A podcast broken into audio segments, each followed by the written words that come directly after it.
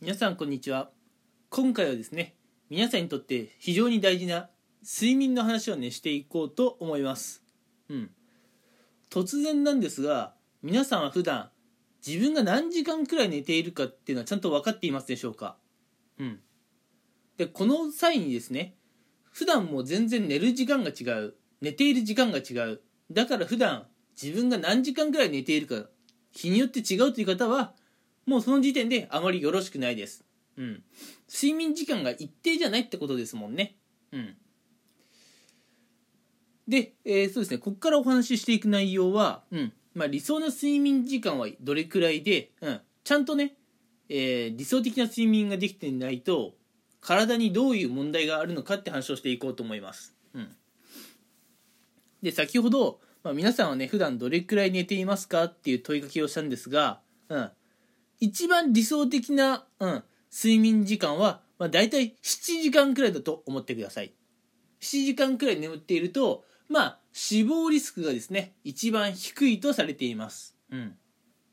逆にですね、極端に睡眠時間が短いと言われているよじかんみまんですと、大体死亡リスクが、えー、ななじかんの人に比べると いってんろくばいくらいあると。うん。で、逆にですよ、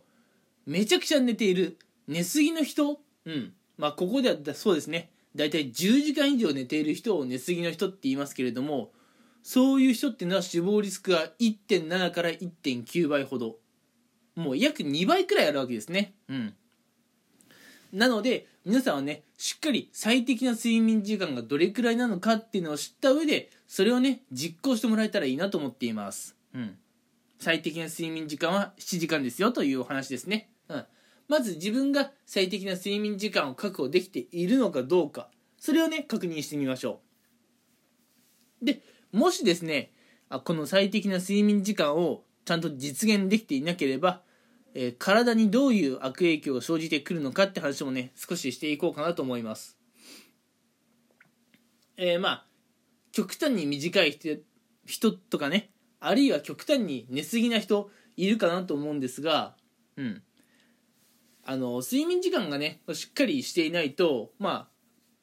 そうですね、健康に対する被害としては、まあ、自律神経の乱れとか、あるいは太りやすいっていう問題がありますと。うん、でこういうのって脳にね悪影響を与えますと。うん、なんでまあ脳細胞がね結構死んじゃったりとかするので、えー、もう極端にね睡眠時間を削るであったり、あるいは寝過ぎてしまうっていうのは、まあ体に良くないっていうとちょっと漠然とした言い方なんですけれどね、うん、もう少し具体的に言って脳にあまりいい、いい影響がありません。うん、脳への問題を考えると、えー、極端に睡眠時間が短いであったり、えー、寝すぎというのはね気をつけた方がいいです。うん、でこれはちょっと余談なんですけれども、皆さん寝すぎてしまって頭が痛い、うん、寝すぎてしまってえーまあ、起きたらねすげえなんか頭が痛い、頭痛がしたっていう経験はありますでしょうか。うん、あの先日私もねあの私の話になっちゃうんですけども、ちょっと疲れすぎていて、うん、で久々の休日にねがっつり寝たんですよ。それこそじゅういちじかんくらい我ながら結構寝たなと思うんですけども、起きたらまあ頭が痛いんですよ。うん、なんでねこう寝すぎてしまうと頭が痛くなってしまうのかっていうところもね少しお話ししておこうかなと思うんですが、あの寝すぎてしまうとですね、皆さんの脳の血管、うん、これが拡張してしまうんですね。うん、で脳の血管がこう拡張してしまうことで頭痛が起こるんですが、これもね脳に対してあのいい影響はありません。うんまあ、片頭痛って呼ばれるものなんですけれども、まあ、こういうのもねないに越したことがありません。うん、寝すぎると、まあ、太りやすいだとか自律神経の乱れ以外にもね、うん、あの頭痛がするっていう問題が発生してきます。うん、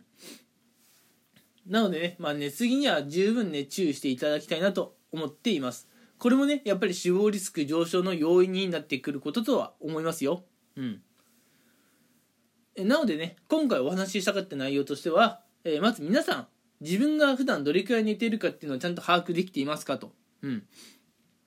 で極端に短いよじかんみまんとかね、うん、あるいは極端に寝すぎなじゅうじかん以上は死亡リスクを高める原因になるのでやめましょうというお話です。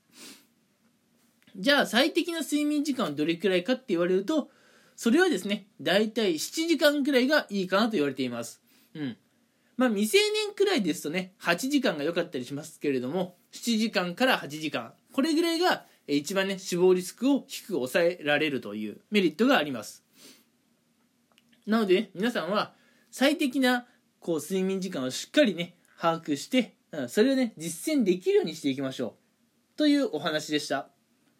えー、さあ、えー、このラジオを聞いて、うん、皆さんもね、えー、いつかではなくて、えー、今晩からね、えー、睡眠時間しちじかんのね確保をしっかりやってもらいたいなと思います。はい、ではね、今回はこの辺にしておこうかなと思います。聞いてくれてありがとうございました。